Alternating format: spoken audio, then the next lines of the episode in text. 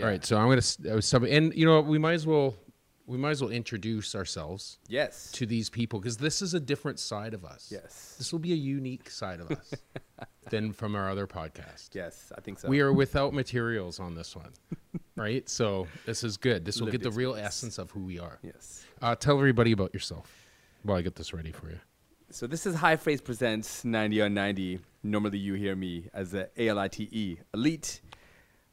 In 1990, I was Arif Ali, an 11-year-old kid. 11 years old. This is so. Tell everybody though why we're starting at night. Uh, what what we're doing here with this program. Well, I think before it's you very start. appropriate being two people that have h- had uh, very uh, unique lived experiences in the 90s, being in the year 2021 now. Probably the most important decade that we've lived because it set the stage for what happened in the years 2000 and beyond. And this podcast is centralized around everything to do with the 90s It's true.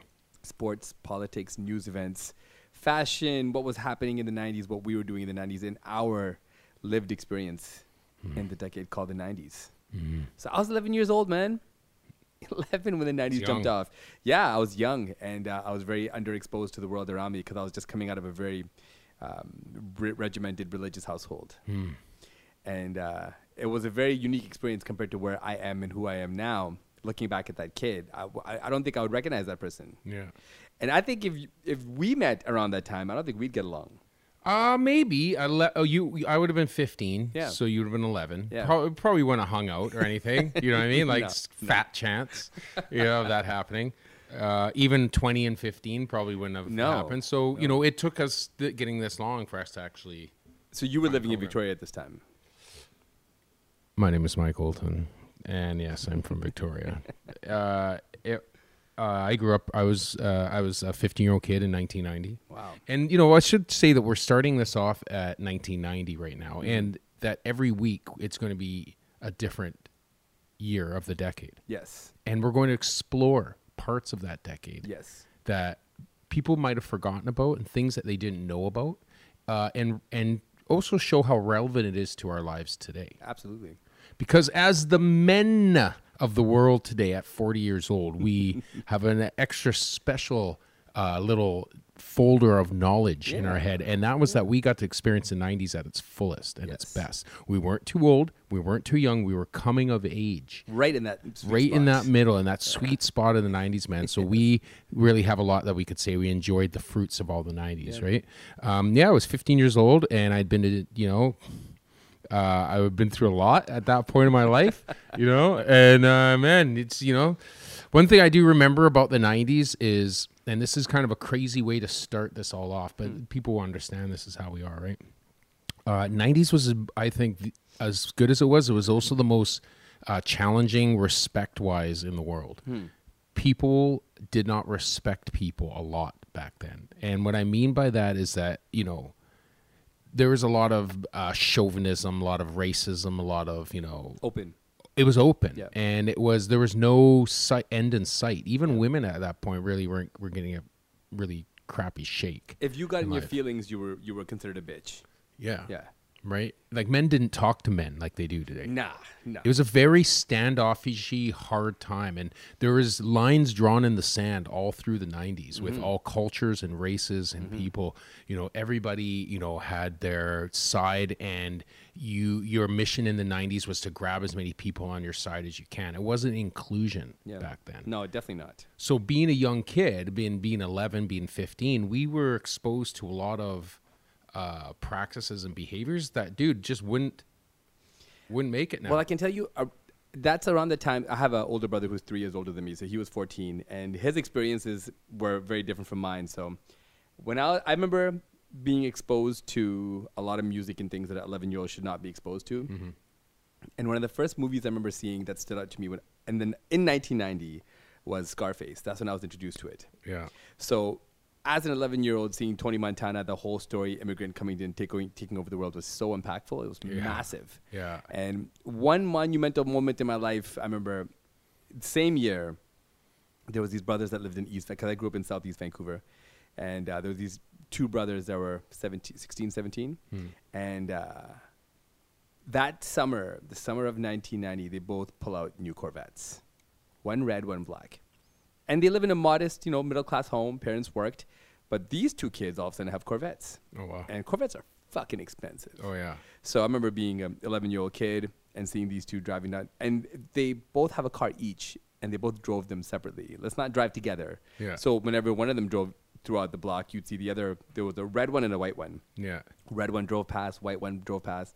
And I remember thinking as an 11 year old, there's no way a 17 year old should have that car. Yeah. And I was able to put two and two together pretty quick, but like, okay, that's the way to go. That's the hustler way. That's the way to you. You want things. Yeah. You want things to happen immediately. That's the way you got to go. And that kind of set the tone for the rest of my teenage years. Yeah, because the '90s was really about that too. It became like super easy to get and do things. Yeah. All of a sudden in our lives, No cameras. right? There was no cameras. Like it was a really uh, the time. You know, when you were a bad kid growing up in those days, which most kids were in the '90s. Like, let's face it. Like s- there were some kids that didn't, but because of the culture changing so much in the Yeah. '90s, it created a lot of. and I, I don't like to say bad kids. I just like to say you know misunderstood youths. yeah, well, I think it's inevitable, man. Like you know, kids will get away with the shit that they can get away with based on the time that they're in, right? Yeah. You can't really get away with much now because cameras are everywhere. Yeah. Now, if you're doing shit, you want to get caught. You're just an idiot. All right, so here on the uh, 90s, and just so you guys know, we are always exploring new creative uh, entries from people, uh, titles and names and segment ideas, everything that you can do, you can think about in the 90s. You know, write in, uh, hit us up on social media. Uh, it's a it its underscore a l i t e. Yes. Or you can go to ACDJ Vancouver uh, on any of the social media stuff and send us some messages. Tell us what you want us to research about the 90s. You can also hit us up on our uh, High Phrase Podcast Insta. It's just at Yes. High Phrase Podcast. So you can find us. Yes, yes, we're all- we're all over the place. Yes. but not but but in, but grounded In in, a one focused spot way. in a very very focused way. Yeah. Uh, so that's why we on every single uh, episode of this '90s show we're going to go through four topics, four different topics. Uh, what'll happen is at the end of the show we're going to draw ping pong balls and decide what year is coming up next. like that, still. Yes. Only problem is today.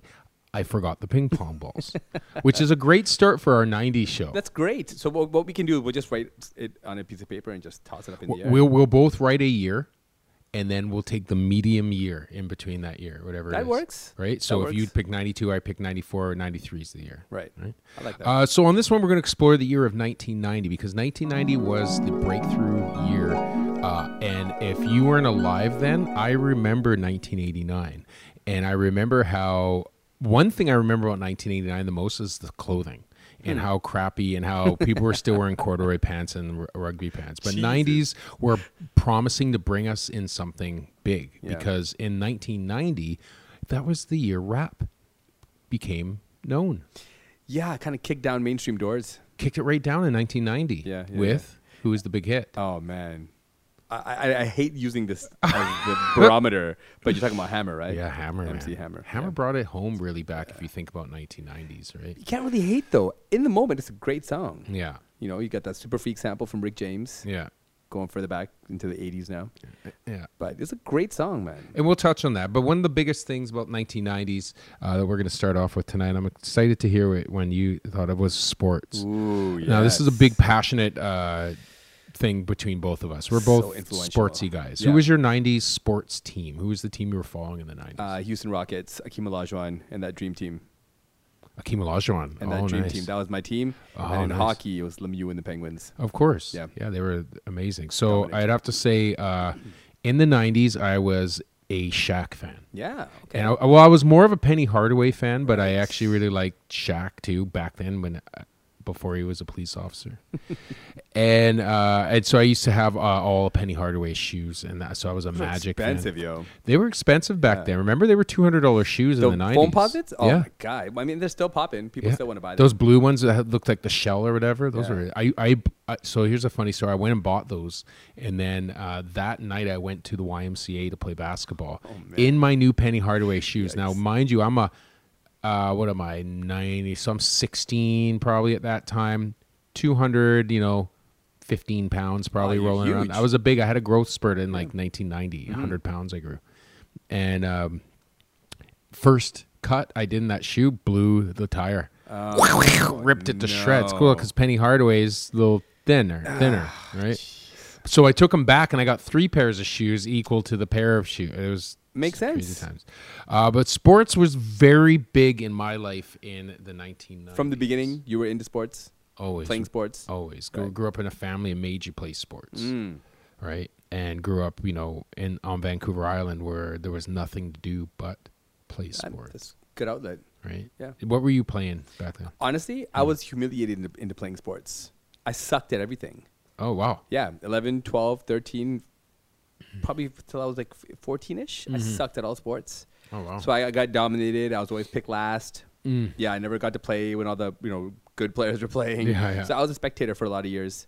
And Oh, then wow. um, when I hit 15, I was like, "Fuck this! Got to Yeah. get good at this shit." And just spent a, an entire year working on my basketball game before. I Oh, got so good. you're just shooting hoops. by myself. That's how you do it. Yeah, dribbling, shooting, dribbling, Put it in shooting work. nonstop, and that's it. And then I came when I was 16, and from there made all the teams and and started to kick ass. Putting in work. I Yeah. remember going to the park playing basketball back then. And my, Mm-hmm. once we get Jesse on, uh, he'll be able to uh, to attest to this. But I was a guy you didn't want to play basketball against. What was your go-to? I did a little move called the Chicago Bull. Right, the, Okay. chi- the Chicago Bull running right down the middle of the lane, moving everybody out of the way Oh, and yeah. missing a layup. right, going to dunk it and not even getting close. Yeah, you were the guy nobody wanted to play against. I I did the no look passes to my teammates that weren't ready for no look passes. they weren't ready for my my skills back then. Oh, I realized I was a little bit maybe ahead of the curve, A- Advanced. a little advanced. Yeah, I we uh, Jesse will tell stories uh, about the basketball stuff, and he was he was an amazing basketball player. But yeah, I was the same as basketball. So basketball was my my thing, man. I I loved it back then, and I drug up uh, a little jaunt down memory lane for you. Okay. 'Cause I know you're a basketball uh, fan Yes, definitely. uh, Ob- Fanito. obsessive a little bit. We're going to go back to uh, beautiful year 1990, November 2nd, 1990. And this game stays is still in the record books as being uh, one of the greatest games ever played in Okay. a basketball game. It is a game that had the most scoring scoring ever in a game with no history, and it still stays to this day.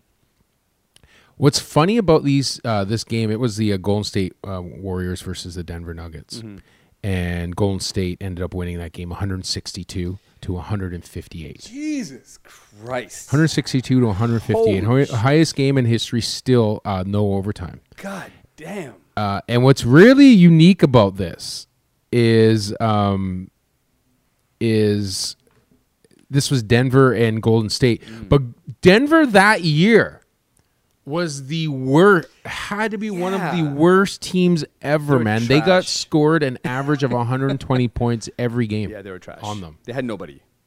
this was the denver nuggets team in 1990 Mm-hmm. and let me see if you know any of these guys michael adams Nope. T.R. Dunn, Nope. Todd Leachy, Nope. Orlando Woodridge. Yes, Woolridge. yes. Now Orlando had some game. He had game. Yeah. Orlando was no joke, Yeah, he was he was almost 20 points per game his whole career, pretty much. and I think Orlando Yeah. has the record for the most points scored Hmm. without missing a shot Oh, wow, okay. right in a game. Field goal percentage. and I high. think it's something like 36 points he scored before he missed a shot, insane. right? Which is amazing. I, I just, I, I don't, I think that record still stands. I could be, but how about some of these other players on this team? Maybe you might want to know one of these guys, Marcus Liberty. Nope. How about Anthony Cook? Okay, yeah, that name. Oh, you do? You that name remember sounds Anthony familiar. Cook? Yeah, yeah. That name He sounds scored familiar. one point in that game. Yikes. Uh, here's a name, and and this is where I'm going through all these: Walter Davis, Joe Wolf, Jerome Lane, Corey Gaines, all played, all scored points. But one man did not play that game, Okay. and that's probably the reason why the Denver Nuggets are cursed and will never win anything because they did this man wrong. Sitting on the bench at the end was a gentleman uh, I believe was picked. Uh, I don't even know how he was picked. Oh, he was un- he came in the draft undrafted in Oh. 1988. Wow. Let me see if you can guess who he is. He played on the he point guarded Okay. the uh, NBA champion San Antonio Spurs in the year- in the early '90s. Check him out. David uh, Robinson's last year, he wins a Uh, title with Avery Johnson. Avery Johnson. Ding, ding, ding. Wow. Drum pad, drum pad. we'll have that set Wait, up so next he time. was zero minutes. Zero minutes. Weird. He must have been a really young player then. He was drafted in 1988, so this was Oh, so 1990. he's- So he's a he's, nobody at this yeah, time. he's he's riding the pine, uh, behind um, who did he get? Oh no, he did. Oh, he did play, but he had one field goal, and then he sat. So and he now was on he's for a couple minutes. coach in the NBA. Now he's a part of coach, he's coaching champ, teams. Yeah, right? He yeah. came went, went on that team, but he had to lose before he got better. Obviously, right? That was a crazy game, Yeah. man. Well, see, the thing is, that Warriors team is, was always one of my favorite teams, but they were never going to win anything. Yeah, If they were in this era of the NBA, Yeah. they'd be champs. they were a high-scoring team back then. And they had three of the best, shoo- uh, two of the best shooters in the planet: Mitch So- Richmond, Chris Mullen, yeah, and and uh, Tim Hardaway was a point. TMC. yeah, but Tim, run I mean, TMC. Tim Hardaway wasn't a great shooter. But No. Chris Mullen and Mitch Richmond. Whew.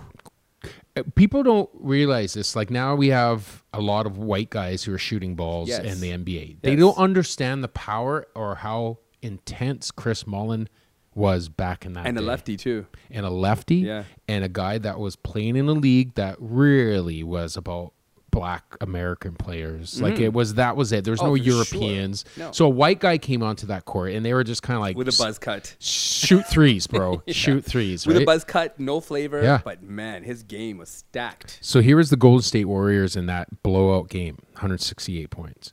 Chris Mullen, Yeah. Tim Hardaway, Jeez, killer crossover. Mitch Richmond, Alton Lister, who is I Mm-hmm. Big think this man. I think he was the forward, Uh, power yeah. forward, Yeah, yeah. and Tommy Tolbert. You remember Tom Tolbert? Nobody's.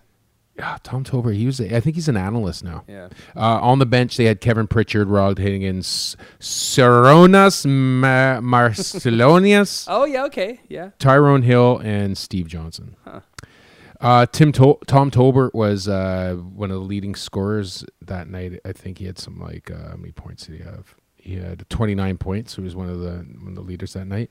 Here's players drafted after Tom Tolbert in the uh, 1988 draft. Oh, okay? this should be I'm going to see if interesting. you can guess.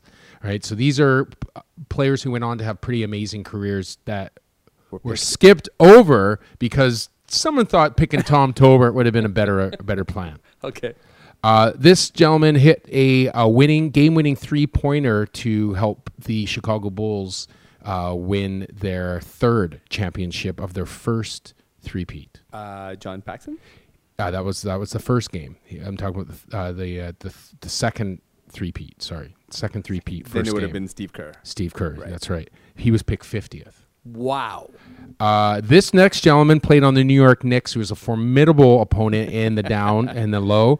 He uh, was a fouling machine, played on the likes of teams with um, uh, uh, in the early Knicks in the early 90s. Just think about that. He uh, went to, uh, eventually, I think he went to Charlotte Hornets eventually. Oh, Larry Johnson. No, not Larry No, Johnson. he started with Charlotte. he and then started went with to New Charlotte. Yeah. York. Um, This well, guy has a real uh, American uh, New York name, Tony. You could call him Tony, I guess.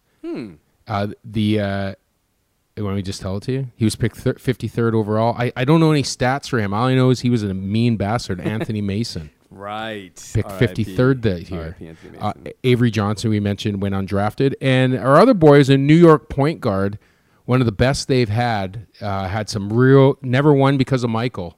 So always John Starks. John Starks, yeah, went undrafted that a year maniac. as well.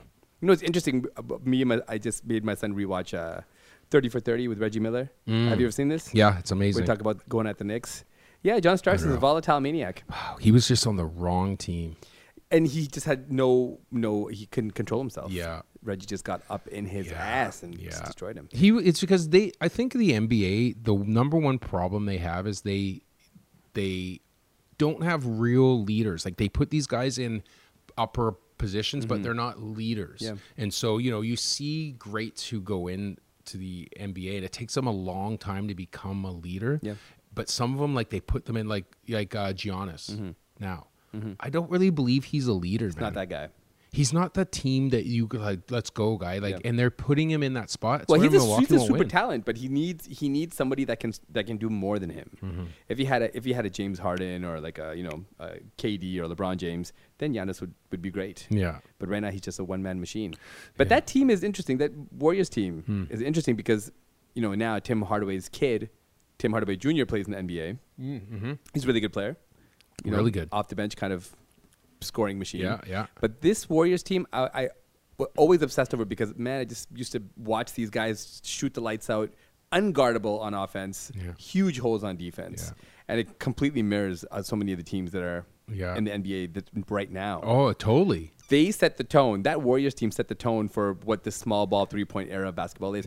And in this game, there's only like nine three point shots taken the whole game. Something like that. Yeah, it was really low. Unbelievable. It was really low. So you're you're basically saying these are some of the best shooters in the world, and they're playing the entire game within within the three point line. Yeah. Didn't Chris or didn't what's his name? Uh the Michigan guy threw the ball in. Weber. Part of the big three. Chris Webber. Didn't he go to this team the next season? He went to the team the next season, but what I think Mitch ended up going to Sacramento or something, Something like that was a trade-off, right? Yeah, and this was young, angry Chris Webber. Yeah. he was a beast. Yeah, he was a beast. Yeah. And this was like I remember I think Mitch Richmond went to LA. I think there was a three-way trade or something because Richmond went to LA or something. Because I was just like, Yeah. Mitch was the three-point master. Even when you perfect played player. NBA Live on TV, you had Mitch Richmond. You were scoring Shooting Oh, the lights out, three-pointers. Yeah, I always had Mitch Richmond, Chris Ma, like all those guys. They were all amazing, right? Uh, it's just, it's just Golden State. Just for some reason, just you know, uh, yeah, they have their championships and all this, but for some reason, they've always had great players. Yeah. they've just never known what to do with them. well, I remember when they had that, that Baron Davis squad. Aaron with, uh, Davis, man, oh, Steven Jackson, Matt Barnes. they had that jeez. crazy and stacked the team. dunker. Who was that dunker guy? That uh, Jason Richardson. Jason Richardson, one of the Monster. best ever. Even in Phoenix, he was great. But yeah, that, Yeah. that Warriors team was dope. They, you know, up a couple of upsets in the playoffs. Yeah. But uh, it took Steph. Yeah. Took Steph Curry. Yeah, Yeah. it's probably he's probably going to be the best of them all. I think so. right? I think Except so. Tom Tolbert. Monster. uh, just a couple other records that happened in 1990. Uh, and funny enough, these all have to do with the Denver Nuggets, Hmm. the records that are still standing. And this is cool. I think we find records that are still standing for the year Weird and we records. go over them, right? Because these Yeah. are records that haven't been beaten in 31 years. Jeez. Number one, most assists in a game. Who do you think has it? It's uh, 30 assists in the game. Against, it came on uh, December 30th, 1990, against the Denver Nuggets.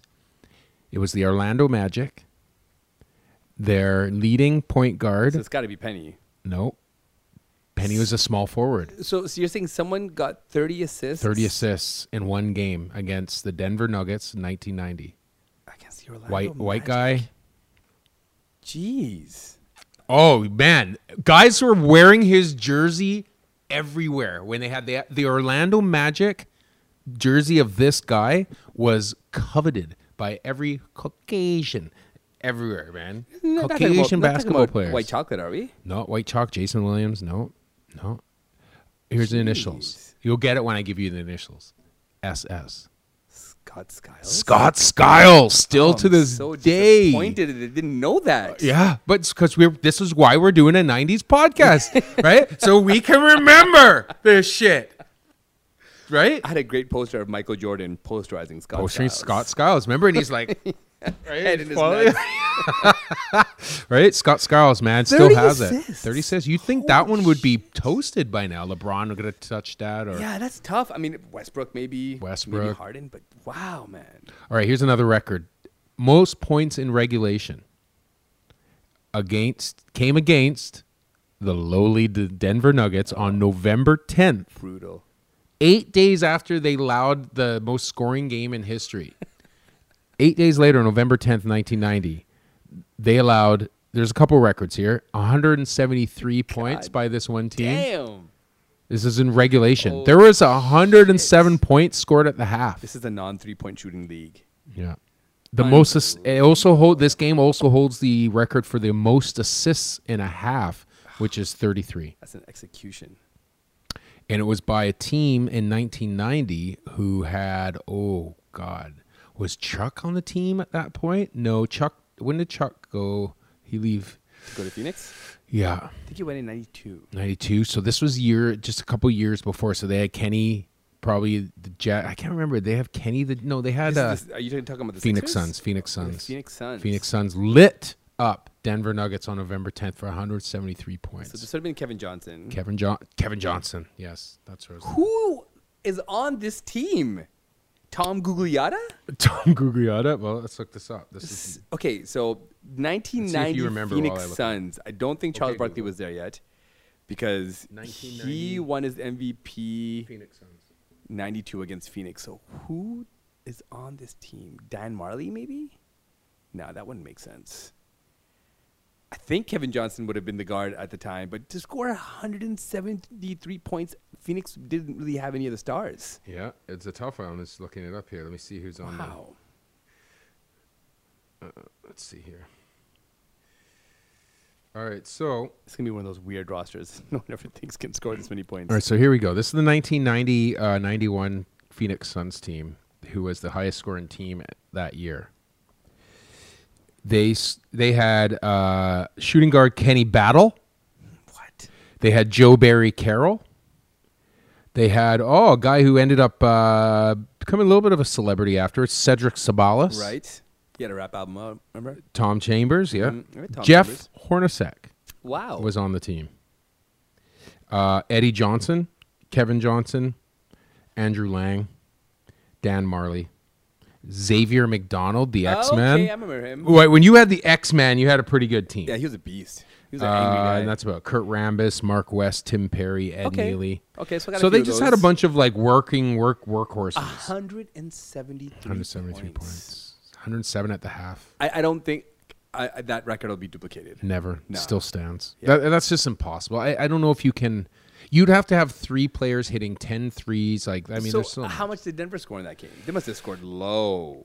They must have been maybe just below 100 then, because just that one score alone is close enough to Yeah. over half of the record points.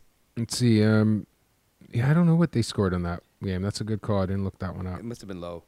Right. But, Jeez, what a trash team! I think they only won 20 games the entire season. oh, yeah, it was really bad. They And were they had like those really, ugly really ass bad. rainbow jerseys that nobody wanted to wear. Oh, yeah, it was horrible. Yeah, I think they didn't get taken seriously until uh, Abdul Rauf showed up a few years later. Abdul Oh, Rauf maybe. came in. Yeah, Yeah. Dikembe Mutombo and And they all became obscure players in the NBA, went to the because mountains. Abdul Rauf was the first Colin Kaepernick of the NBA. yeah, he got a rough ride, eh? Intense story, man. Yeah. That's some, some something we should really touch on too is Well, we will get there. individual players and their and what you know things that happened before Colin for sure, Kaepernick for sure. because people don't realize like we're going to totally get into this in politics and everything else, right? But Civil rights in sports. yeah, Go it was hand in hand. huge in Hand the in hand. nineties, man. Yeah. It was huge in the 90s. Uh, last record here from 1990. Most road losses uh, was 40 by the Sacramento Kings in the 1990-1991 season, a record that still Wow. holds up to this Oh day. yeah, they were an atrocious team as well. Yeah, they were really bad. Bottom of the I barrel. really don't even remember who they had. yeah, I don't think they had anybody worthwhile. No, not right. So they're holding on to a record. I hope they fuck it. Do you- what's your ma- um, greatest memory from '90s from 1990? Do you have any? For s- for just for sports or Yeah, for- just sports. Anything? nothing that is uh, too specific in particular. But um, I know we were talking about this before. The it was a different league at the time, mm-hmm. and fistfights were commonplace. Huge. I remember Kareem Abdul-Jabbar punching someone, and uh, Olajuwon hit somebody. Yeah. It was like a normal thing. Yeah, And this year is synonymous with violence as well in the NBA. yeah. The most Thirty years later. fined game Mm. Oh yeah, that's right. ever in the history of the NBA. Yes, But when you think about the personalities, it kind of makes sense. those are toughies. Yeah. Okay, so who is who's in the me- what melee are you talking about? The 76ers against the Oh, the uh, Si- yeah. the Pistons. Yeah, It was- Pistons. yeah. yeah. Charles Barkley was a hothead. Yeah. You know, you had Rick Mahorn was a hothead. Oh, Charles was on that team. yeah, yeah. Oh, Yeah, I crazy. think Charles Barkley was through one of the first punches. I would not doubt that. yeah, he's a maniac. Yeah. I mean, you know, up until the time he retired, in the last season in the league, and he played on Houston. Him and Shaq ha- had a fight. yeah, that's right. Charles whipped the ball off his head, and then they Oh, yeah. went, went at it. it's a maniac. Oh, it's and great. people don't realize he's only six foot four. Charles Barkley was a small guy. yeah, he wasn't big. He's just thick. Six foot four, and he led the league in rebounds. Wow, he's a beast. Back well, they then. called him the round man to rebound, right? Oh yeah, he set the tone for players like Draymond Green to have a career. Yeah, There's no Draymond Green without a Charles Barkley. that's true, eh? Because if you've never seen Barkley play, look up some highlights. He never shuts up. Oh, yeah. Constantly going at the refs, uh, going at other players, talk, talk, talk. He was a great player too. But same with Draymond, he never shuts up. Mm. Yeah. The rules kind of have to. The line that the referees give Charles Barkley and Draymond Green are different than anybody else Mm. because they never shut up. Yeah, They He- get, they get more rope. Ch- Ch- Charles is definitely even when you watch him today on TNT, he's Mm-hmm. like you could tell he's just like that feisty guy. Never really had to watch himself. You know what I Yeah, mean? doesn't give a He's fuck. fuck, he's made a great career out of his personality. Dude, he poured a cup of water over a fan's head, Yeah. Oh yeah. threw another fan through a plate glass window. Yeah. Charles didn't give a fuck. No, man. he didn't. No, He was had so different much kinda guy. money. Yeah, He Just pay cover it our up. fines. To cover it up. Yeah. We'll always talk on sports. Sports is always a big thing for us, right? All right, I'm gonna send you this next one. Mm-hmm. I'm gonna go Hmm. to '90s music, 1990, buddy. All right. What do you- Transformational. what do you what do you because you were 11 Yeah. at this point Yeah. so you had to be interacting with hip-hop at this point Okay, so it the only glimpses of hip hop we got in BC Hmm. were the things that made the radio, like MC Hammer. things that make you go hmm not even, Nah, not that even. was There were- 93. so Master T on Much Music. master was a- t yeah, yes he was a game changer because he brought the kind of hip hop that younger people needed to hear. Yeah. He was bringing like Brand Nubian and like Arrested Development, all these kind of conscious hip hop groups to kind of battle some of the street hip hop that was like Mm. over the top, like NWA was Rhapsody. popping.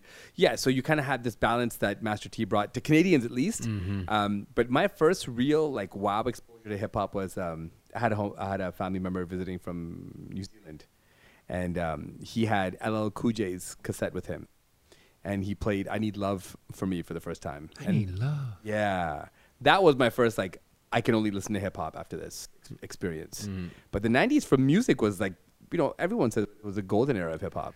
feels like it Yeah. feels like the beginning era right are you on Yeah, no, it's just it was just kind of you're, like you're beeping out try change use those batteries right there i need to change out Um, it was a very interesting time in music because here we are getting out of the 80s which the 80s ended in a very rocky way and i say rocky because rock music was king at that era of life Definitely.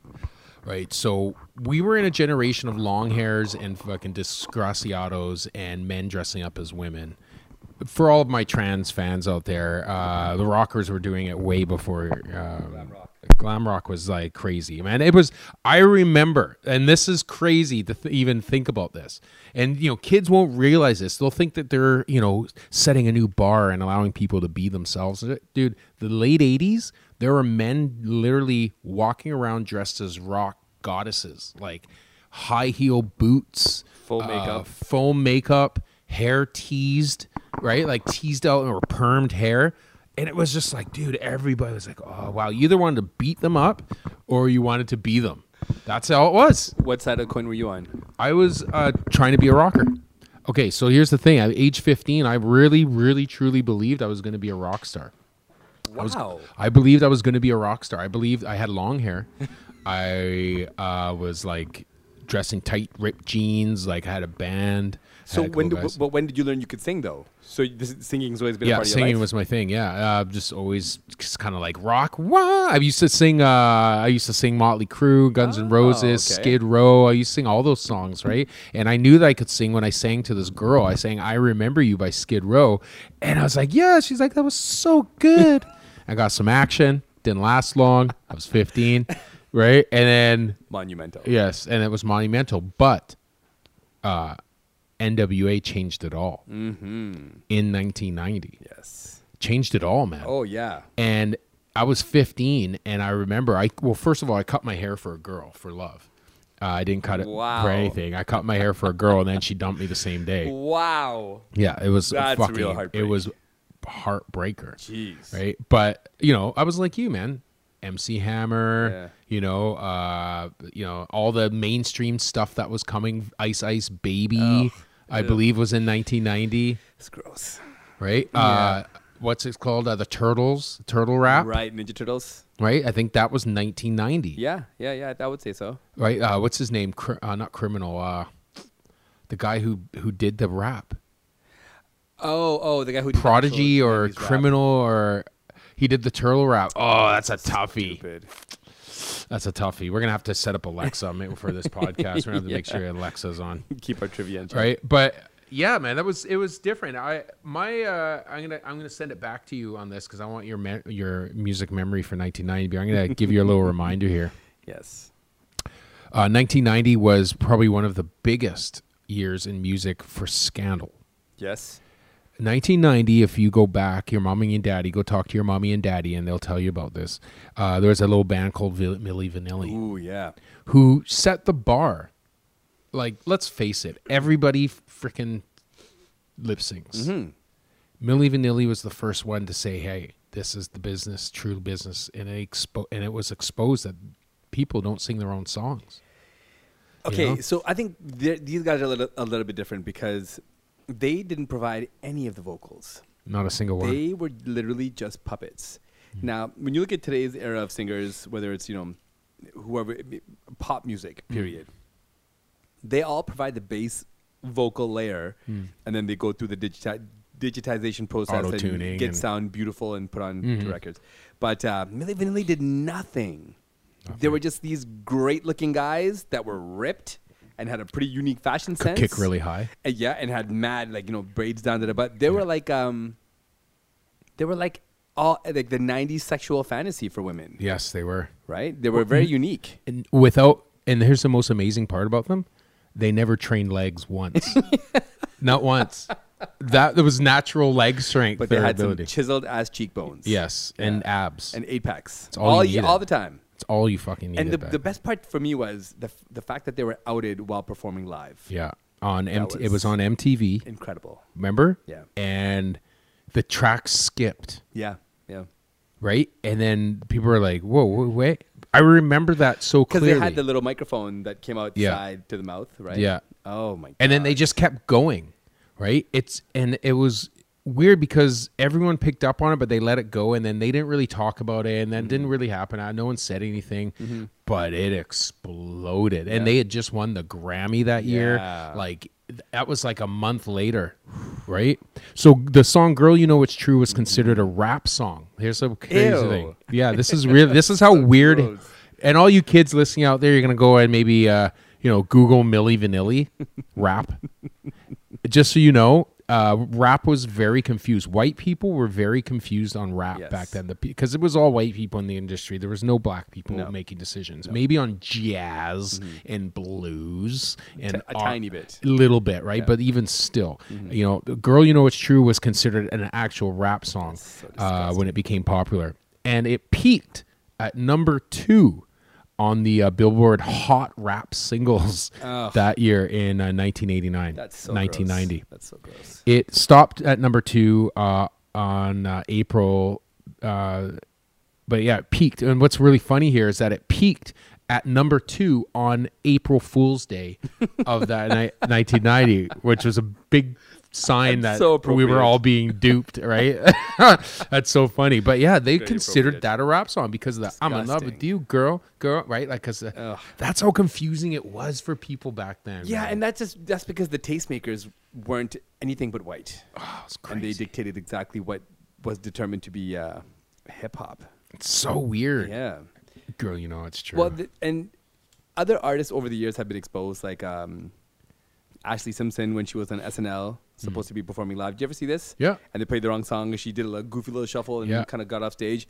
And we see so many brilliant artists that lip sync today. yeah.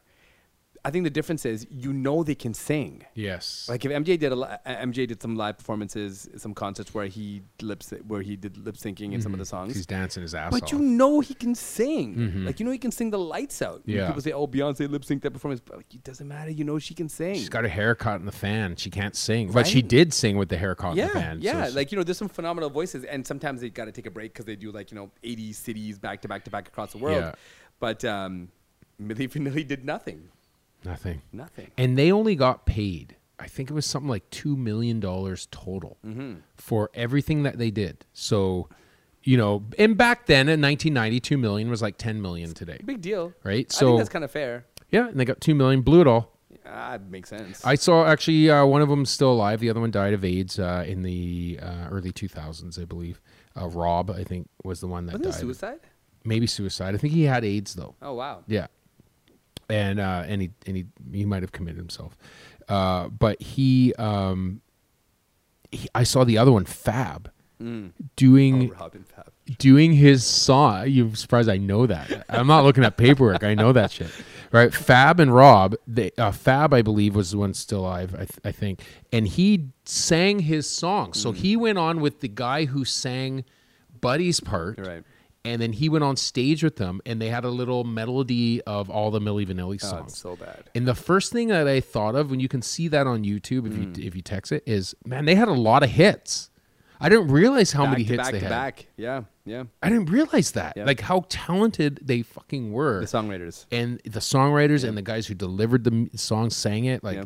it was crazy buddy. Blame it on the rain, Massive. motherfucker! It's falling. Well, well, here's right? the thing, like, because now a couple of these songs are resurfacing on TikTok, and they're Yeah. like TikTok trends. So my daughter's heard some of these songs, and then I, and I tell her what the situation is, then she can't believe it. Wow. But all, all of these, all, so many of these artists now are, are imposters as well. So I don't know why it's like such a a, a not believable thing. I think because we are able to out people way easier now, and that it's just kind of like a Trumpism. Yeah, and I think there was more then, like in the '90s. There was still a mystique about celebrities. Mm-hmm. Like you, uh, well, for me as a kid, I actually believed that they lived in a different part, a different kind of world. Hmm. Yeah, Hollywood. But no, they don't. Right? It's the same kind of thing. It's just the money. The, the money is different. Yeah. But uh, yeah, dude, all these celebrities now, they're all all these singers now are all terrible, non-talented. You know, So if Milli Vanilli happened today, oh jeez, what do you think would happen? dude, they'd be massive. They would be massive stars. And they wouldn't care about the lip sync. Nobody would care. Nobody would care because they're ripped. They're attractive. Nobody would care. We're s- desensitized to trauma. I mean, dude, and- look at this Takashi Six Nine. yeah. He's an oh. I mean, okay. Here's the thing. Okay, if you're not a gangster Hmm. and you tell, that's not snitching. Mm-hmm. Because you're not a gangster. Yeah, yeah, you're a straight person. You're just a civilian. But if Yeah. you're a gangster and you proclaim this gang lifestyle and then you snitch, Yeah. that's a death sentence. yeah. But this cockroach can do it, and everyone just kind of like, eh, eh, whatever, no big deal. Yeah, yeah. Yeah, it's so crazy. eh? Code. The code is gone. I think so. And I think entertainment now is just it's there's just so much money that we can't pick and choose anymore. Like back then there was like five TV stations and like, you know, a thousand radio stations Mm-hmm. and that was it, right? So we had to be very cautious about everything because we could lose it all, you know, to, to somebody, you know what I mean? Like Yeah, it's true. you It's true, could, man. right? So Your whole you know- career disappears. Oh yeah. Let's turn this fucking shit off. Oh my buddy, buddy still forgot about Jess. I have to call him back.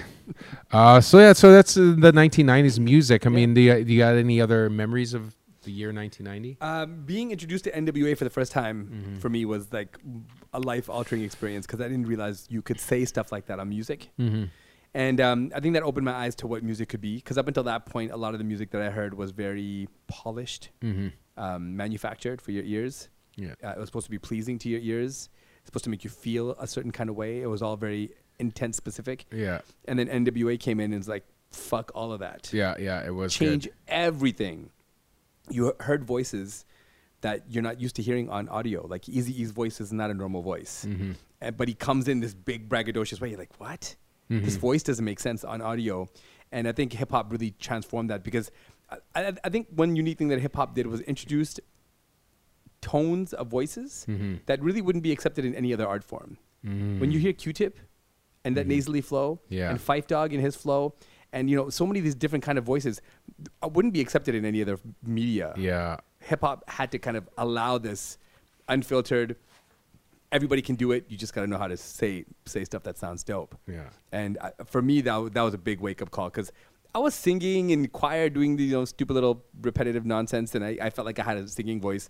But because right when I heard that for the first time, for me, I was like, oh shit, everything's gonna change now. yeah. And it That's did. what I thought too. It's transformative. It did. It changed every every kid. Like it was, it's really weird because even rap changed metalheads. Hey, Yeah, I- I like think they so. started like oh when, when- I think it was like Public Enemy did it with Anthrax. I Yeah. think in 1990, Huge. right? Uh, I, I think it was Ice T and Body Count. Was as- it Body Count? and maybe not in 1990, but in the 90s, Yeah, I know Ice-T yeah. had body count as well. Yeah, we'll explore that one one day too, because that had a huge political, like that changed a lot Yeah, it in did. music and politics and just like. And now he plays a cop. Such But that's okay. That's okay. It's okay. uh, one last thing Still about legend. music that I do know, and don't ask me how I know all this. I, I, I just love this fucking song, s- and I don't know why I like it so much because I'm a DJ, and I, DJs kn- like a lot of weird music, Yeah, right? yeah. Mm-hmm. For for whatever reason, is something hits us differently. So 1990 is the only year that two songs of different na- uh, with the same name won Grammys. wow. Let's see if you can figure this out. That's unique fact. Oh. So two different songs, one Grammys, but they had the same song name. what genres of music? One was top 40, the other one was R&B. Now, I'm going to say R&B female group 1990 top of their game. I think On Vogue pops on up. Vogue, yes. Okay. Top song was Man. I'm Oh, thinking it's that, uh, 90s podcast is I'm thinking it's that giving him something he can feel, but that sounds like it came later. I'm about to give it to you. Never gonna get it. No. What genre is the other one you said? R and B and what? Top 40. Top forty. On Vogue is the R and B. The top forty. Top 40. Top forty. Great song. Yeah, never gonna get it. Isn't it? She sounds so good. They're still good. Yeah, it's like, I think D- Don Robinson doesn't want to be a part of it anymore, though. Yeah, that's too bad. What a voice. That's it. Yeah, this is never gonna get it. Hold on Hold to your on. love. Wow, they sound similar. Well, yeah, it all sounded the same back then. That was the '90s flow, right? never ever gonna get it. It sounds Yeah. exactly Yeah, the same. same You just shit. Replace the lyrics. Hold on by En Vogue won uh, R&B Song of the Year, Wow. the Grammys. Pops. What song won Song of the Year by the same name? Oh, it's tough. Hold on. eh? To your love. Pop song. Hold on.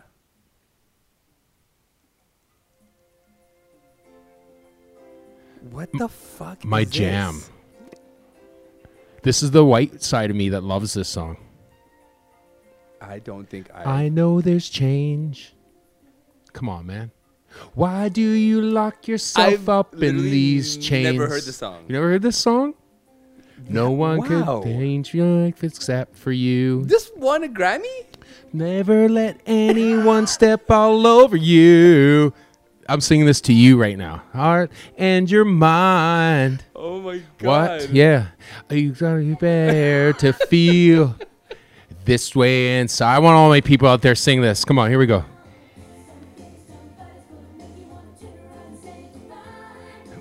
I'm To blank. the- this was the anthem for every white female single just broke up with their girl boyfriend. When you hold Oh, on okay, for one okay, more day, things will go your way. That's literally the only part that I recognize. Just the hold on. That's Things- the only part of this song I recognize. This is my advice to you. All right, that's enough of that. It's Well, unbelievable poke that I my have ears not out. heard that. You never heard that song? I, I only just the whole when you that hold on part came Yeah. like okay that kind of rings a bell, but Yeah. the rest of it I've never heard. song of the year and Vogue got R&B song of the year two days. Wow, name that the same. sucks. That's what we give you here on the 90s podcast. We give you useless information that you can go back to your mama I, with. I just can't believe that won a Grammy. that song fucking Martin Graham. that, that song still to this day plays. I go to an event, strange. I play this song. Every chick that watches Friends, Oh, okay, every okay. dude that watches Seinfeld is going to get up and start jamming in their seat, man. Happens every time. And the same thing would happen at a party with brown people if you played that on Vogue song. Yes. Everybody would know it. That's- Everybody dude, would I've know it. literally had people were like, "You're amazing, DJ," because I played that stupid song. I swear to you, they're like, "I can't believe you played this song. It's amazing." Wow. And you know what I followed up with? Backstreet Boys. Oh my god. Just keep you in the mood. they just lose their minds. Bro, next one's you. Wow, this is an intense time. We're going to head over to some politics Yeah, it's of the very- Very 90s. intense. All right. Yeah, I can remember a lot of uh, a lot of tragedy uh, in the Middle East that changed how the Middle East is set up today. Yeah, I think this is the same year that Saddam Hussein decided that Kuwait was his. Yeah. Yeah. That's when it started. Wow, scary times. What did you what do you remember about hearing about, you know, Middle East and uh, this was probably the first time we've really were exposed to it, Mm-hmm, mm-hmm. right? What did you what was your feeling back then? Do you Uh, my remember? dad was kind of a, a militant brown person Hmm. and his defense of brown people around the world. And I remember him dropping some s- gems on me. And you got to remember, this is pre internet, pre being able to d- find information. Yeah. Pre, you know, at this time, if- if we wanted info, we'd have to go to the library. We'd have to dig through reels. We'd Yeah. have to find books. Oh, it's so bad. th- there's a lot of pa- part, a lot of the world we didn't know about. Horrible. So I remember when this popped off. This was like the first televised war, the Gulf War Yes. all the time, televised, bombs dropping. It was like a, a ratings CNN was bonanza for invented. CNN. Yeah. Right. So I remember Saddam Hussein kind of rattling the saber on, in Iraq, and um, my dad would say stuff like, uh, "Oh, he he he works for the U.S. He's employed by the U.S. You know, this is just a fake war." And I remember thinking to the time, what is, "What is this guy talking about? This makes sense. He's in Iraq. How does he work for the U.S.?" It didn't, none of it made sense to me yeah. as I got older, I realized, oh fuck, okay, the U.S. did sign Saddam's checks. yeah, yeah, yeah. They funded him. They chose him. They put him there. You know, it's it's one of those So things it where was. I find the U.S. always puts despot despots in in these countries, Hmm. and then when that person decides to be uh, uh, independent thinker, say fuck U.S. now, Yeah. they for some reason end up dead. Yeah, they, they did that to everyone. Did Yeah. it to Noriega the same, eh, you know, same Gaddafi, time. Gaddafi, they Bin did it Laden. the same time, right? Uh, Bin Laden, right? I mean, this Yeah. is their method. They've got a tried and true method of, you know, taking over, Yeah, right? And it's a weird way because you know they enable you and then they disable you, Mm-hmm. right? Like they enable you, give you all your tools, and then yeah, it's really crazy. the infamous tag of the war on terror, Hmm. which we hear constantly now, Mm-hmm. Yeah, um, was being set up in 1990. yeah, the the chess pieces were being put into place and the stage was being set for what is happening now yeah, in 1990 because when the Gulf War started the goal was to eliminate Saddam Hussein George Bush senior was all about getting him out of power Yeah. but he couldn't do it Yeah. cuz Saddam had a pretty significant stronghold in that area He did. He's Very I think- respected. I think, what people forget is that Middle East was under control Mm-hmm. now it's lawless yeah, it's way different now. now it's just a free for all everybody murder everybody Yeah. uh, but back then s- people were scared of Saddam This one. I remember uh, 1990. Well, I don't really remember, but one thing uh, that I will that I do remember growing up back then is how much we talked about uh, Jerusalem and the Palest- Palestinians, and you know what was happening in Israel, and it was a big deal. That that I think more than anything was the number one political world topic that people knew about. Then the Gulf War happened, and the Gulf War changed everything. Right, Middle East War changed everything. Uh, 1990 Temple, the riots at uh, Temple Mount. It is considered the holiest place on earth to the Jewish people. for all Abrahamic faiths. Like everybody, Every Abrahamic faith has um, a, a sentiment of reverence towards this place. right? So this is equivalent to. Um, I don't even think we have something that would be equivalent to this in Canada. If someone were to go have a riot there, you know, I'm not going to say any Catholic church or any BS like that. Uh, there's really no sacred ground that we have here, you know, I mean, oh, the only people that would have sacred ground here would be the indigenous peoples. indigenous people. I'm sure they have sacred ground here that, that, they we've trampled all over. put in. Are those comparison. dead? I think so. Yeah, just to- toss them in the recycling Oh, uh, just- bin. Y- Yes, that's perfect. That little black bag there is recycling for batteries. In 1990, it would be. Yes. Okay, so yeah, this is this is a really uh, um, jarring topic for a lot of people because they don't un- understand the conflict. No. the Palestinian-Israel conflict, and um, they also don't understand that this in this era, the Palestinians actually had a hero in Yasser Arafat Yes. and uh, the PLO, the Palestinian Liberation. Yeah.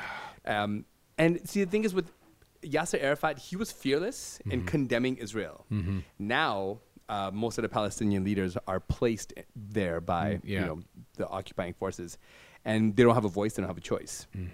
But Yasser Arafat openly challenged Israel. He's brutal. He didn't give a fuck. Oh, And they had missiles. They had weaponry. Now they have nothing. Now they're decimated. Now they're you know throwing rocks at tanks. They were once the most trained army in the world, like the most dangerous army in the world. Yeah, they were in fearless. the '90s. They were. Well, they were ready because at that time, Saddam Hussein's stronghold enabled um, Islam to have a strong footing. And you, you got to understand, there's different sects to Islam. You know, there's the Shias, there's the Sunnis, there's Mm-hmm. the Ismailis, and this was a Sunni-dominated Middle East at the time because of Saddam Hussein, and. He empowered Yasser Arafat to make sure that every time there was any kind of infringement on Palestinian rights, that he, you know, put his foot down and said, "We're going to fight back." So this Temple Mount massacre, Christians love the Temple Mount because it's you know the home of, of you know Bethlehem and, and Jesus and all that fun stuff, and Muslims love it because this is the place where the Prophet Muhammad ascended to heaven through the Al Aqsa Mosque, the gold, wow. the golden mosque. So the story is that uh, in one of his dreams there was like a winged creature that escorted the Prophet to heaven to go through all the stories of heaven uh, through the Al Aqsa Mosque. Oh, wow. So in Islam is heavily revered. Christianity is heavily revered, and in Judaism is heavily revered. And there's been like a um, uh, kind of like a ceasefire agreement between all the faiths that this is one area that's conflict-free zone, and this was one of the first times that Israel encroached on that and actually murdered people. S- Uh, 17 people died. Yeah, yeah. 150 people injured. Yeah, so since then, there's been a lot of these kind of events since then in the Temple Mount. But up until that time, it was unheard of that you would attack somebody there. Yeah, and it was crazy because it was all planned. Mm-hmm. Like this was planned days before. This wasn't something that popped off. Yeah. You know, Israel days before this Mm-hmm. handed out gas masks to their citizens, right? Saying like, "Get ready, like we're taking this down." Like the amount of hate. Like what's really crazy, what we didn't know about in the '90s was the history of hate that went between those two countries. I remember the first time I I was ki- kind of exposed to it. I was like, "Oh, you know, these." Other Jewish people hate the Jewish people. That's what I always thought it was. So, like, why are these two Jewish people fighting with each other? Yeah. and they were, f- and all I knew is they were fighting over this little strip of land the size of Walmart, It's tiny. right? And and that was it. And we're like, whoa, well, they're just fighting over this this thing. Why? Because this is where Jesus hung out. Like that's what I always thought back Yeah, then, for sure. right? And we didn't really get information, man. And you were you almost picked sides back then, not knowing anything about the 100%. sides. And I think people still pick sides when it comes to this conflict because they just don't know. They don't understand. And the worst part for me is the people that created the conflict c- just got to wash their hands of it Yeah. and leave. Yeah. Mm-hmm. You know, the UK, France, the US, they completely built this conflict after World War One people. Yeah. This goes back to 1921. This isn't a current thing, Mm-hmm. you know. This jumped off with uh, the Rothschilds when they were first finding a land for their people to return, and the Balfour Agreement and all these snaky documents that were passed through the- the, British Craziness. Empire at the time. it's crazy that it still stands today. Like still this a still conflict. happens. How fuck? How terrible are humans, man? Wow. Just Fighting can't over get over nothing. can't get over anything. Well, it's sad to say, not say, not be you know dismissive of it. No, they're not fighting over any nothing. They're Mm. fighting over belief. You know, they're fighting like everything is fought over religion and belief. My right? fairy tale figure in the sky is better than your fairy tale figure in the Yeah. sky. And I hate to simplify it like that, but that's kind of really what it boils down to. Yeah. And even now, what's happening in Palestine is atrocious. Like, Mm. uh, people don't really pay attention, but they have this settler program in Israel. Mm. I, I hate even calling it Israel, but they have this settler program where the Israeli government allows Israeli citizens to go to Palestinian people's homes and remove them and Mm. Oh, just wow. live there oh wow, just live there. yeah, yeah, that's No big deal. crazy. You, this is your home now. And then the Palestinians are put into these little so pockets of sad. places. So the 90s kind of, you know, once Yasser Arafat died, Mm-hmm. the Palestinian power just died with him. Yeah. And it was never restored. People talk about Hamas or Hamas. Hamas is meaningless. Mm-hmm. They are nothing. They're just a gang in that area With not good intentions. without good intentions and without resources. Yeah. But they're propped up as this big evil villain when they really have no authority. Oh, it's so tragic that that happens. Imagine Yeah. Mm-hmm. living there. Like, if you're a 40 year old man living in Israel, you imagine what you've lived through and seen in your life. We as North Americans can't even begin to put together what an average day for a Jewish man is over there. Hey, could you imagine? No. Like a 45 year old man, you look through, eh, he'll look through you. You know, he'll just be like, dude, I've seen everything. I've seen you come a mile away. Like, Here's, here's one thing that another thing that people don't understand. Like, there's a real safe space in Israel for Israelis. Hmm. There's a real sheltered, safe from Like, no all f- no violence place. violence zone. Hmm. Yeah, for Israelis. where, where is that? Uh, if you look at Tel Aviv, Tel Aviv? Hmm. they're really like large city centers, and they're secure, man. Wow. Israel has the second largest military on the planet per capita, Wow. and they've been getting three billion dollars from the U.S. since World War II.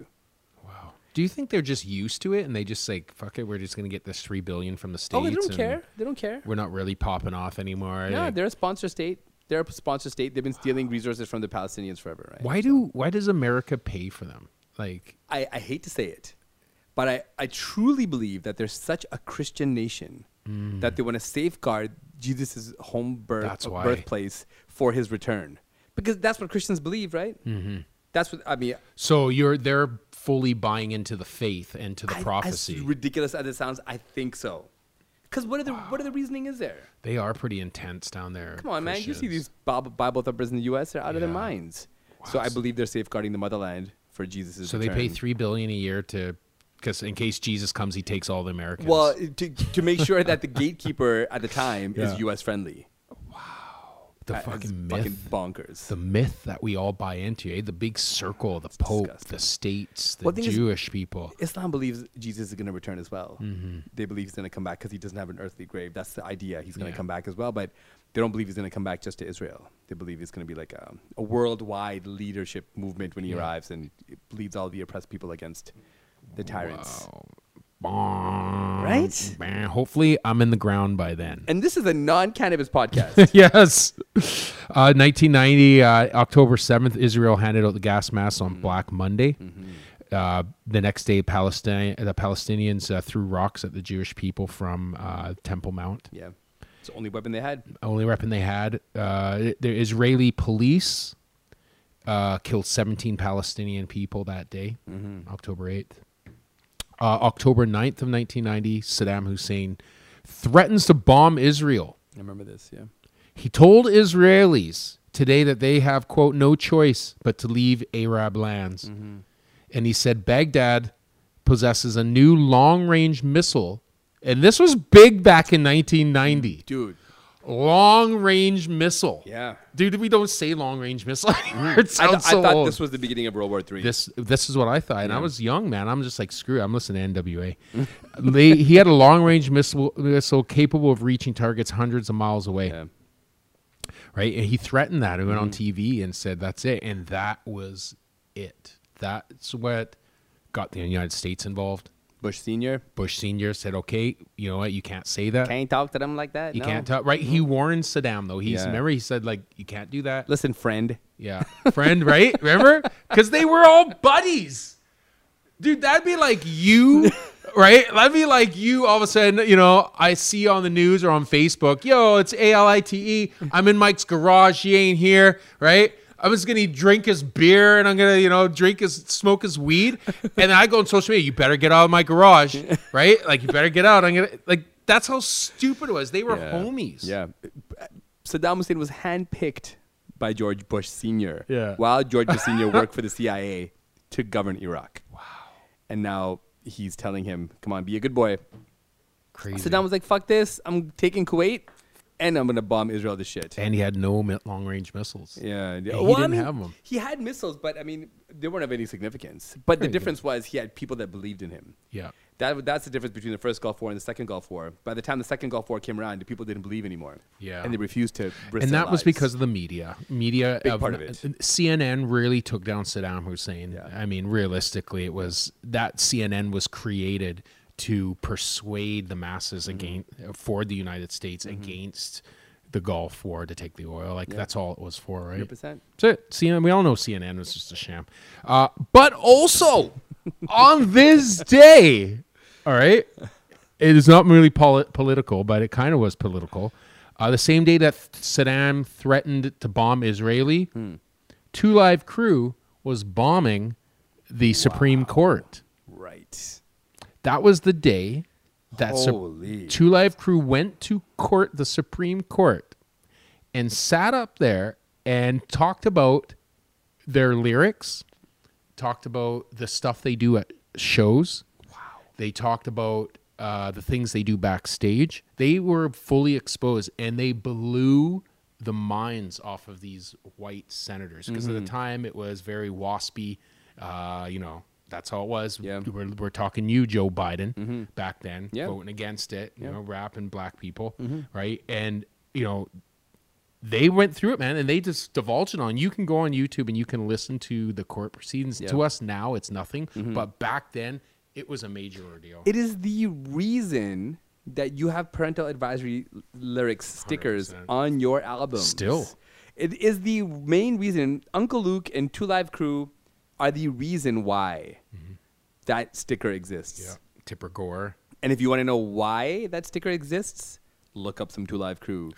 You will not be disappointed. Dude, no one's even come close. Cardi B kind of is two live crew of our time. with yeah, her. she kind of goes there. No one's yeah. really done a two live crew, Yeah, I don't think you there's know, act. Well, and I don't like I don't think you can do it without living it, Yeah. right? And those dudes were living it. They were Oh, in yeah, Miami, you know, South Beach all day, they're surrounded by beautiful women, and they Brutal. just turned it into a lifestyle. Yeah. And I, I think if you're going to create that it- it- now, Mm. it's not going to work. You can't have that kind of misogyny blatant in Mm. your face Mm-hmm. all day and expect to get love from the masses. And what happened with that, if I remember, um, they were deemed constitutional. Like they were deemed allowed to release the music, but they had to put the wa- warning stickers on.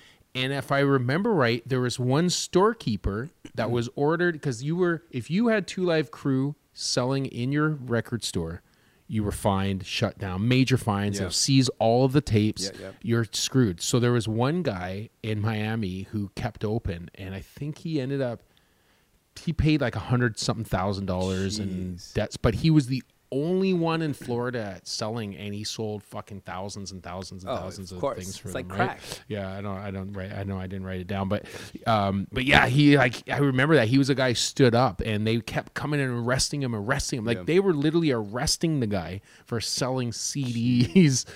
Crazy times. Well, and I mean, they couldn't perform the songs either. there were couldn't so many perform it. states that were like you know very Christian states, and they couldn't use certain lyrics and say certain things. Yeah. But dude, they they broke ground, man. Yeah. They changed the game for us. Oh, they hundred percent changed it, and someone had to do it. And back then, it was Tip Tipper Tipper Gore, Mm-hmm. and it was uh, the FCC lady. Uh, oh, she was I famous, think when Dolores Tucker. Dolores Tucker. Yeah. Fuck, she she was rap's greatest enemy in the. she was in the Cruella de 90s. Vil for hip hop. Oh boy. Yeah, she was just terrible. She made it on all rappers' albums. Ice Cube Dude, hated Pac her to a- called her out. Pac called Dolores her out. Tucker used the motherfucker. Yeah. Oh, man. yeah, man. Yeah. That was crazy times. But also on this day, which blew my mind when I read this in politics. Okay. Besides the fact that, um, you know, uh, on uh, in this time exactly in 1990, Libya's uh, Gaddafi said that Israel must be eliminated as well. Mm-hmm. Yeah, for sure. Happened on the same day that Mikhail Gorbachev, leader of Russia, Yeah. won the Nobel Peace Prize Amazing stuff. Deserved, man. Well Yeah. deserved. Yeah. he was the last great Russian. Mm-hmm. The last one, man. I think if anybody else was in power outside of Gorbachev, the U.S. and, and uh, Russia would have been in a full full blown war. Yeah. Yeah, Gorbachev was the right person. He was For the needed. time. Yeah, he was needed. And I think he's still alive, I think. I'm not. God, I don't even know. I but- think so. I think he's still alive. He was only in his like 50s then. Yeah. Right? yeah. So I think I think I saw a picture, I don't know, You know, maybe the he crazy is thing is when you bring him up winning the Nobel Peace Prize in popular culture at the time and in movies and news all the time, he was portrayed as a warmongering lunatic. Mm-hmm. Yeah. But that wasn't him at all. No. Dude, go back and watch the, the Naked Gun movies. I Yeah, think he yeah, was the bad, yeah. the, the supervillain with the stain on his head and stuff. yeah. They portrayed him in North America as the worst thing to happen to the world. Mm-hmm. And he was a peacekeeper. It just goes to show how easily we could be manipulated then and now. Well, and it also shows how and I think it still is to this day how influential the CIA is and was. Mm. And, you know, the CIA really manipulated us through media. Oh, huge. They figured this out a long, long time ago about how we can make you hate people Mm-hmm. and be patriotic. If you're not patriotic, you must be a communist, you know? And that was the thing then, right? And so media helped them Mm-hmm. do that. And all these movies, you know, portraying Russians as the bad guys. They Every were always movie. the Russians were always the bad Every guys. movie. They still are, by the way, in Hollywood. They're still the bad guys. For real. Right? But you know, you, you can see who the villain of choice is based on the volume of movies directed at that ethnic group. Mm-hmm. So the 90s was all Russians, then 2000 becomes all mi- you know, Middle Eastern Yeah. people, and then, you know, early in the 80s it was all Chinese. And, you know, Yeah. the supervillains in those movies were always race baited based on what was happening in American politics at the time, right? based on our Cold Wars that Yeah, were pretty happening. at much. that They built time. it that way. Under, underground wars, right? sure, And now you look at it as like it's probably coming back to Russia again, right? You know, like you look at yeah. because you see in Hollywood now it's like Russian villain, Russia. When I audition, Yeah. my buddy's like, yeah, I'm going out for a Russian. Aud-. I'm like, dude, all these Russians, evil Russians, being looked for, right? Putin's a bad motherfucker, man. Trying to find Russian accent is very difficult. I I try, right? Uh, yeah, but he won the Nobel Peace. That's really cool. Other uh, notable Nobel Peace uh, Prize winners: oh, Barack Obama, uh, according Not- to Mm-hmm. not Trump, Deserved, not deserved. not deserved, but according I to don't believe Trump, so. Trump won the Nobel Peace Prize. Right, A he's Time KFC Man's of the Year. Fat Right? fuck. Right? so that was that was our. Uh, po- you got any other memories of politics? Nineteen ninety. In 1990, yeah, no, I just thought wor- the world was going to end. I thought we Yeah. were heading into World War III, and the constant bombardment of war information had never been seen on the news before like that. And it set the stage, man. Now you look at the news, it's because of what happened in 1990. Yeah, Almost everything that we really see now, this kind of parade of, of information, started with the 90s. The ticker at the bottom, yeah. right? All these right. little details started in the 90s. That's why it's so important to talk about this stuff and have a 90s podcast, right? Where we actually t- bring people back. Last one, man. Mm-hmm. Hmm. The greatest inventions, inventions of the 90s. So what we're going to do is we'll have like a bunch of different subjects. We got these four Mm-hmm. today. So, you know, it'll probably change every week and we'll probably go down a memory lane. But you mentioned like this was probably the biggest year Massive. for inventions. I would say so because it transformed how we live now. Yeah. The introduction of internet Yeah. being proposed as a technology to build Yeah. was proposed in 1990 by a scientist from CERN. So uh, HTML and all of the things that power the internet was proposed in 1990. URLs and stuff. Yeah. And the the proposition originally was for scientists to be able to share information freely without without restrictions. And once they proposed it, they realized, oh shit, this has much bigger implications. So the device that you're using today to listen to this podcast, whether it's at home, whether you're in the streets, wherever you are, is powered by the brain of someone in 1990 that decided that this is going to be the, the first step into the future. It's crazy. And the brains 30 years ago were not, were sheltered brains. Like, Hugely. like you know sure there were pioneers and there were people who were making advances in, in technology Yeah. and everything but e- everything had been really uh all the inventions had been really popular culture kind of up until 1990 you Mm-hmm. know like all these rubik's cubes and toys and like video games and you know there wasn't anything really substantial that was being done it's just the until the internet Beginning, yeah. you really think about it like we were still in that 80s television movies Mm-hmm. blockbusters you know like in the theaters like that's, video games like these things were all coming kind of coming into their own right Mm-hmm. and then the internet just came and really changed everything and I think as society, up until that point, we had a lot of blinders Mm. as far as what really was happening in the world. Mm-hmm. We had tons of blinders on us when it came to politics, when it came to geography, new, everything. Yeah. So when the internet came and it gave everybody the ability to be on the same page, information wise, yeah wow. do you remember first time you went on the internet Yes. oh you do remember Oh, yeah. We s- celebrated as a family. you, you were at your house Yeah, yeah, yeah. My Oh, parents no bought like a four thousand dollar desktop computer. God damn it! Wa- was it on uh pay to like pay it you pay it every month was it a payoff or my was it parents just weren't like, we that. bought it My parents were like, buy They it. just bought it. Yeah. And I remember we, we were talking about this internet, internet, internet. My parents like, I don't know what the hell you're talking about. Uh, Yeah. We didn't even know what we were talking about. All we knew that there was going to be something on the computer that's going to allow us to see things we've never seen before. Yeah. Like, we didn't even know what that meant. and I remember hitting connect. and you remember the fax machine noises, yeah. constant no- nonsense noise. Uh, and the first thing that I remember my parents looking up was, "What time is it in Fiji?" Oh wow. Yeah. And you could barely even get that information. That took like 15 minutes to show up. yeah. So now I think we're so immersed in it, we take it so, so for granted. Mm-hmm. People that are millennials moving 2000 and forward, they don't really understand how bad technology was for us. Oh, it was bad. They don't get it. They don't get it. They get a slow Wi-Fi connection and they lose their minds. Yeah, they they don't. I I would say that their equal today is like buffering. Yeah. So how irritating that you would be as a child today that your YouTube video didn't turn on right away, but it took ten seconds to go Yeah, on. The yeah. the amount of irritation that you feel on that. That was what regular use of the internet was And- back in '90, It was enjoyable but we liked it because because we it was had no adventure. idea. Yeah, Yeah. it was so technology. It's like, is this really like there's gonna show me shit here? Like what? like it's whatever. And there wasn't anything on the internet either at the time. The content was so limited. There was really no information. Google didn't exist. That kind of stuff wasn't around. No. Internet Explorer would have been, uh, or sorry, Netscape Navigator. Netscape, AOL, Yeah. AOL Online. and these were all meaningless. You have mail. Yeah, they were kind of like no non-functioning Yeah. entities. And in 1990, you couldn't use the phone and the internet at the same time in the house. How Unless you had separate lines. Terrible is that? Yeah.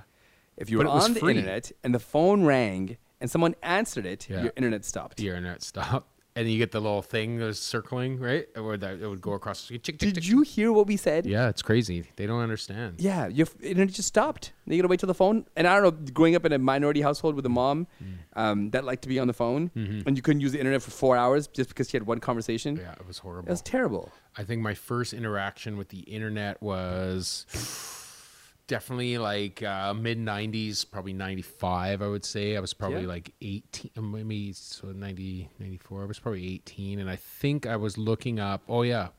Yes, I do remember. I was looking up uh, f- uh, flights and uh, mail route patterns from Mexico to Canada. and I was like, you mean we can For, actually for geography. for geography's sakes, right? We, you mean we can actually track packages on this? Like, really?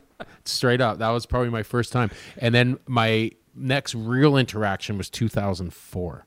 So really, I didn't really get a pure taste of the internet till 2004. Wow.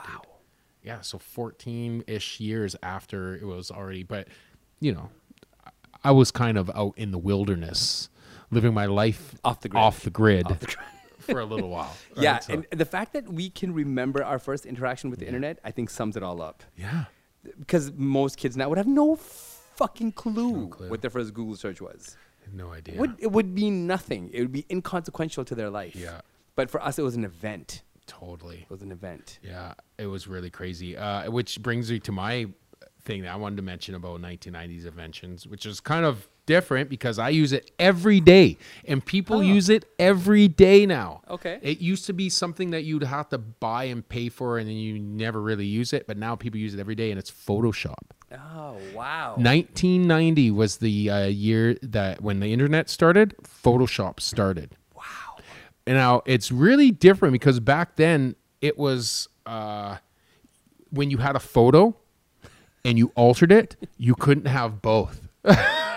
it was like Wasn't now enough you have a memory. new photo. It wasn't enough memory. Yeah. Wasn't enough memory, right? So you could you was just like that's it. When you altered your nose off, it's gone. Your nose is gone, right? But it's amazing how it's taken off and it's become a staple go-to for any young person now. They all know how to Mandatory. use It's it mandatory. you all know how to man- use uh, Photoshop. Make sure. Even when I do my shots for acting and all that, I'm on Photoshop. I'm taking out wrinkles, right? I'm taking off little pimples or whatever. Like I'm smoothing shit out. It's crazy. And, and and I didn't get taught. I just like you know figured out, Googled how to do it, and then you just do it. And now it's just like a staple, ma- must have. And now you can replace people's face completely. Yeah. And back then, would you could probably just put a line through your f- forehead or something. Yeah. Wow, 1990 Photoshop. So here's some facts uh, that I collected about uh, Photoshop I thought were really interesting. Uh, number one, today 42% of the girls that go on Photoshop want to be thinner.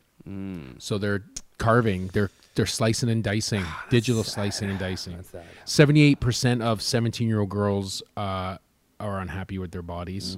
Uh, these are Photoshop, obviously Photoshop surveys that they did. Teenage girls are reported more afraid of gaining weight than getting cancer, losing their parents, or nuclear war.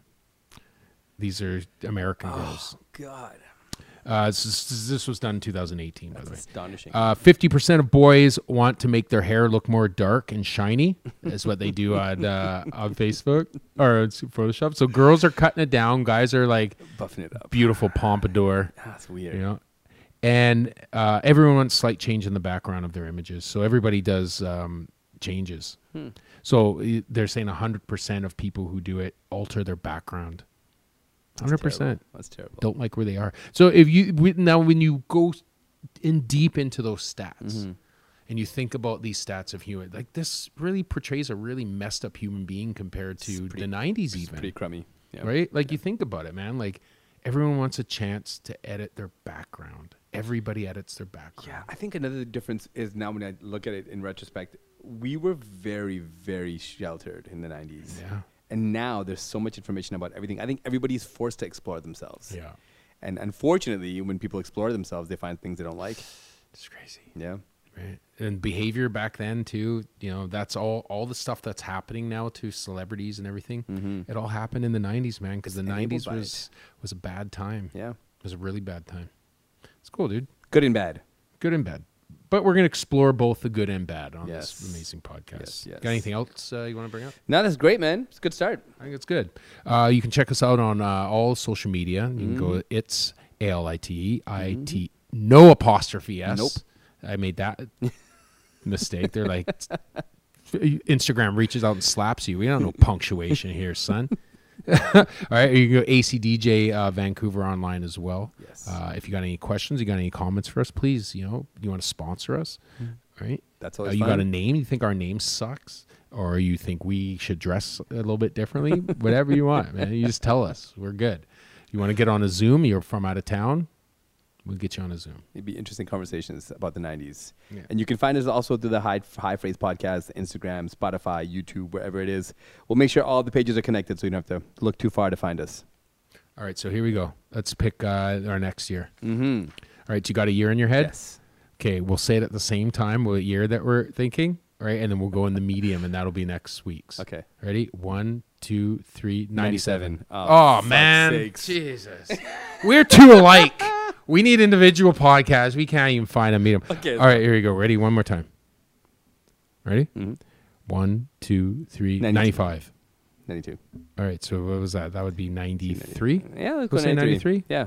Done. Good year. Next week, 1993, we're going to explore everything. You guys behave yourselves. High Phrase podcast, y'all. Peace. Peace out. hate people and be patriotic. If you're not patriotic, you must be a communist. you know and that was the thing then right and so media helped them Mm-hmm. do that and all these movies you know portraying russians as the bad guys they Every were always movie. the russians were always the bad Every guys movie. they still are by the way in hollywood they're still the bad guys. Right. But you know, you, you can see who the villain of choice is based on the volume of movies directed at that ethnic group. Mm-hmm. So the 90s was all Russians, and 2000 becomes all you know, Middle Eastern Yeah. people, and then, you know, earlier in the 80s it was all Chinese. And, you Yeah. know, the super villains in those movies were always race baited based on what was happening with American politics at the time, right? based on our cold wars that Yeah, were happening pretty at much. that They time. built it that way. Under, underground wars right sure. and now you look at it as like it's probably coming back to russia again right you like you look at Yeah. because you see in hollywood now it's like russian villain russian when i audition Yeah. my buddy's like, yeah, I'm going out for a Russian. au-" I'm like, dude, all these Russian evil Russians we look for, right? Putin's a bad motherfucker, man. Trying to find a Russian accent is very difficult. I I try, right? Uh, yeah, but he won the Nobel Peace. That's really cool. Other uh, notable Nobel Peace uh, Prize winners: well, Barack Obama, Mm-hmm. uh, according to Trump, deserved. Not deserved. not deserved, but according to Trump, Trump won the Nobel Peace Prize, right? He's Okay. Time Man of the Year. Fat fuck. Right. So that was that was our. Uh, pol- you got any other memories of politics? Nineteen ninety.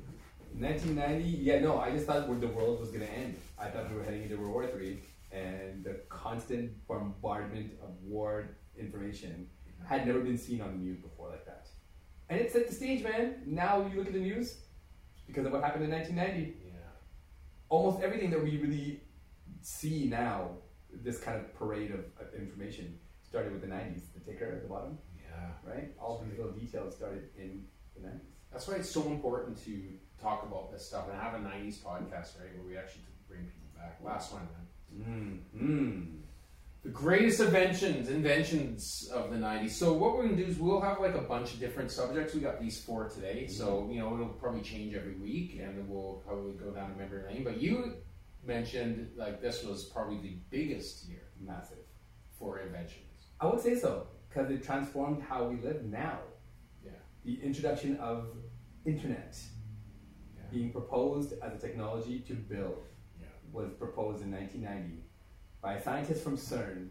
So uh, HTML and all of the things that power the internet was proposed in 1990. URLs and stuff. Mm-hmm. Yeah, and the the proposition originally was for scientists to be able to share information freely without without restrictions. Mm. And once they proposed it, they realized, oh shit, this has much bigger implications. So the device that you're using today to listen to this podcast, whether it's at home, whether you're in the streets, wherever you are, is powered by the brain of someone in 1990 that decided that this is going to be the, the first step into the future. It's crazy. And the brains 30 years ago were not, were sheltered brains. Like, hugely.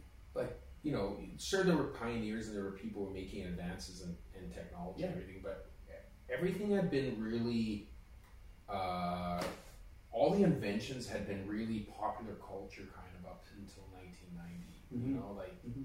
all these Rubik's Cubes and toys and like video games and. You know, there wasn't anything really substantial that was being No, done it's just- until the internet Beginning, yeah.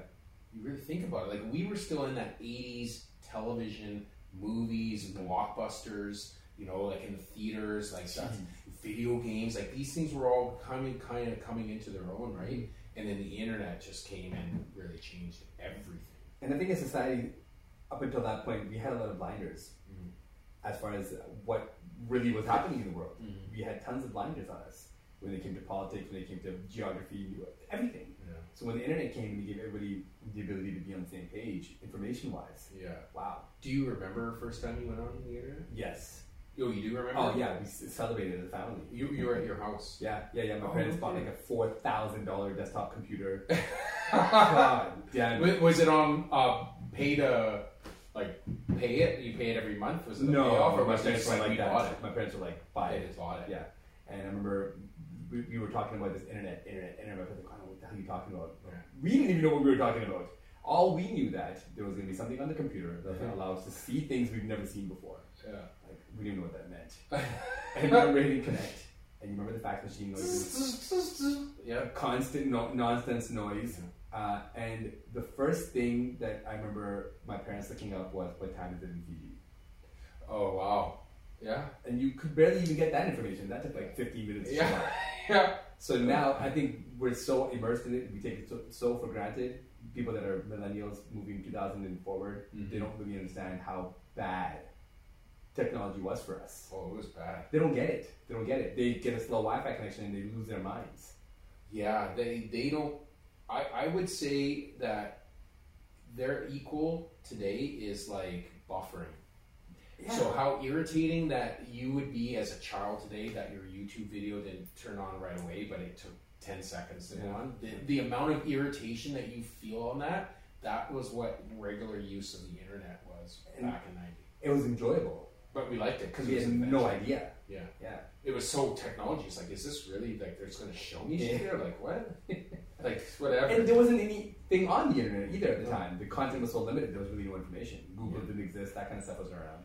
no. Internet Explorer would have been, uh, or sorry, Netscape Navigator. Netscape, AOL, Yeah. AOL online. And these were all You meaningless. have mail. Yeah, they were kind of like no, non-functioning Yeah. entities. And in 1990, you couldn't use the phone and the internet at the same time in the house How unless you had separate lines. terrible is that? Yeah. If you But were it was on the free. internet and the phone rang and someone answered it, Yeah. your internet stopped. The internet stop, and you get the little thing that was circling, right? Or that it would go across. The street. Tick, tick, Did tick. you hear what we said? Yeah, it's crazy. They don't understand. Yeah, your f- internet just stopped. You're gonna wait for the phone. And I don't know, growing up in a minority household with a mom um, that liked to be on the phone, Mhm. and you couldn't use the internet for four hours just because you had one Yeah, conversation. it was horrible. That's terrible. I think my first interaction with the internet was definitely like uh, mid '90s, probably '95. I would say I was probably like 18, maybe so 90, 94. I was probably 18, and I think I was looking up. Oh yeah, yes, I do remember. I was looking up uh, f- uh, flights and uh, mail route patterns. From Mexico to Canada, and I was like, "You mean we can actually for, for geography. for geography's Yes. sake, dude. We, you mean we can actually track packages on this? Like, really? Straight up. That was probably my first time. And then my next real interaction was 2004.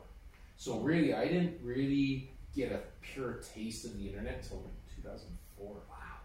Yeah, so 14 ish years after it was already, but, you know, I was kind of out in the wilderness, living my life Off the grid. off the grid Off the grid. for a little while. Yeah, and, and the fact that we can remember our first interaction with the internet, I think sums it all up. Yeah. Because most kids now would have no fucking clue what their first Google search was.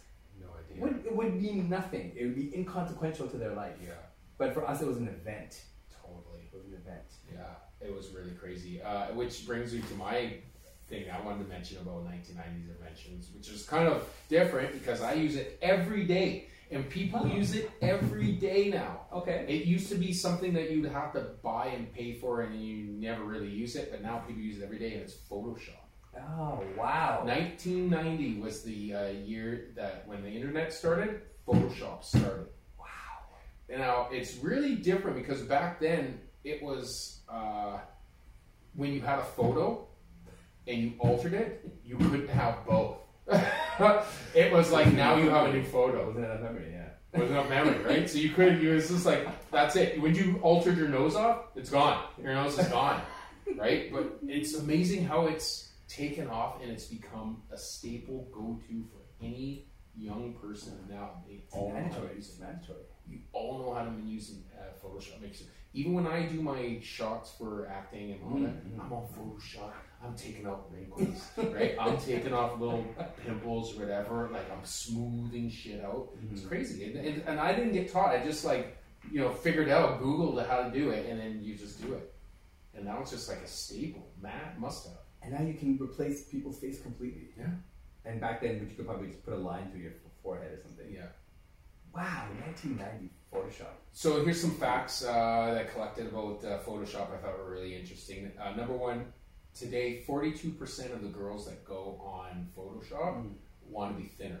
Mm-hmm. So they're carving, they're they're slicing and dicing, digital slicing and dicing. That's that. 78% of 17 year old girls uh, are unhappy with their bodies. Mm. Uh, these are Photoshop, obviously Photoshop surveys that we did. Mm-hmm. Teenage girls are reported more afraid of gaining weight than getting cancer, losing their parents, or nuclear war.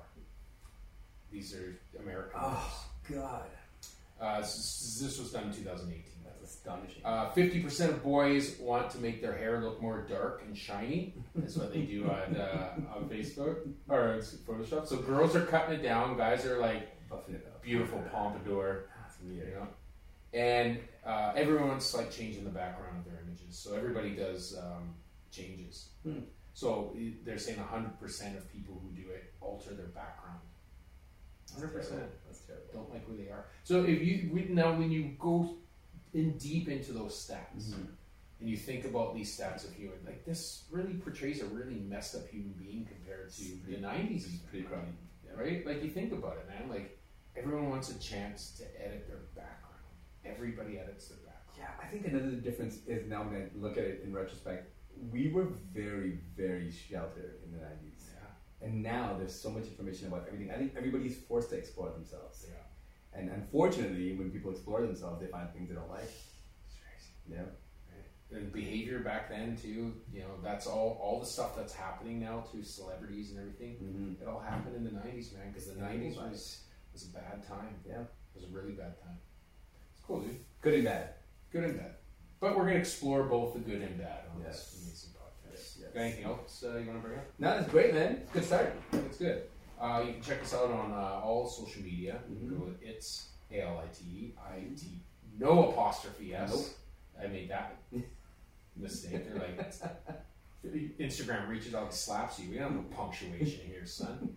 All right, you can go ACDJ uh, Vancouver online as well. Yes. Uh, if you got any questions, you got any comments for us, please. You know, you want to sponsor us, right? That's So always you got fun. a name? You think our name sucks, or you think we should dress a little bit differently? Whatever you want, you just tell us. We're good. You want to get on the Zoom? You're from out of town. We'll get you on the Zoom. It'll be interesting conversations about the 90s. Yeah. And you can find us also through the High, High Face podcast, Instagram, Spotify, YouTube, wherever it is. We'll make sure all the pages are connected so you don't have to look too far to find us. All right, so here we go. Let's pick uh, our next year. Mm-hmm. All right, you got a year in your head. Okay, we'll say it at the same time what year that we're thinking, right? And then we'll go in the medium, and that'll be next week's. Okay. Ready? One, two, three, 97. Oh man, Jesus, we're too alike.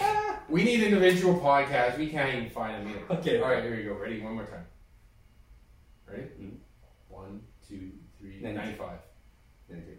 All right. So what was that? That would be ninety-three. Yeah, let's Was go it 93. Yeah, Done. good year. Next week, 1993, we're going to explore everything.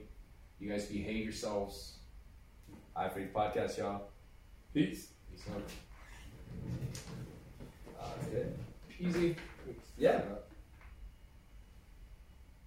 Oh, what was that? That was an hour. That was 90 minutes on the dot. Are you serious? Yes. It was Wow. 1 minute 34. That's impressive. Uh, Or one hour, 34 minutes. Yeah. That is impressive.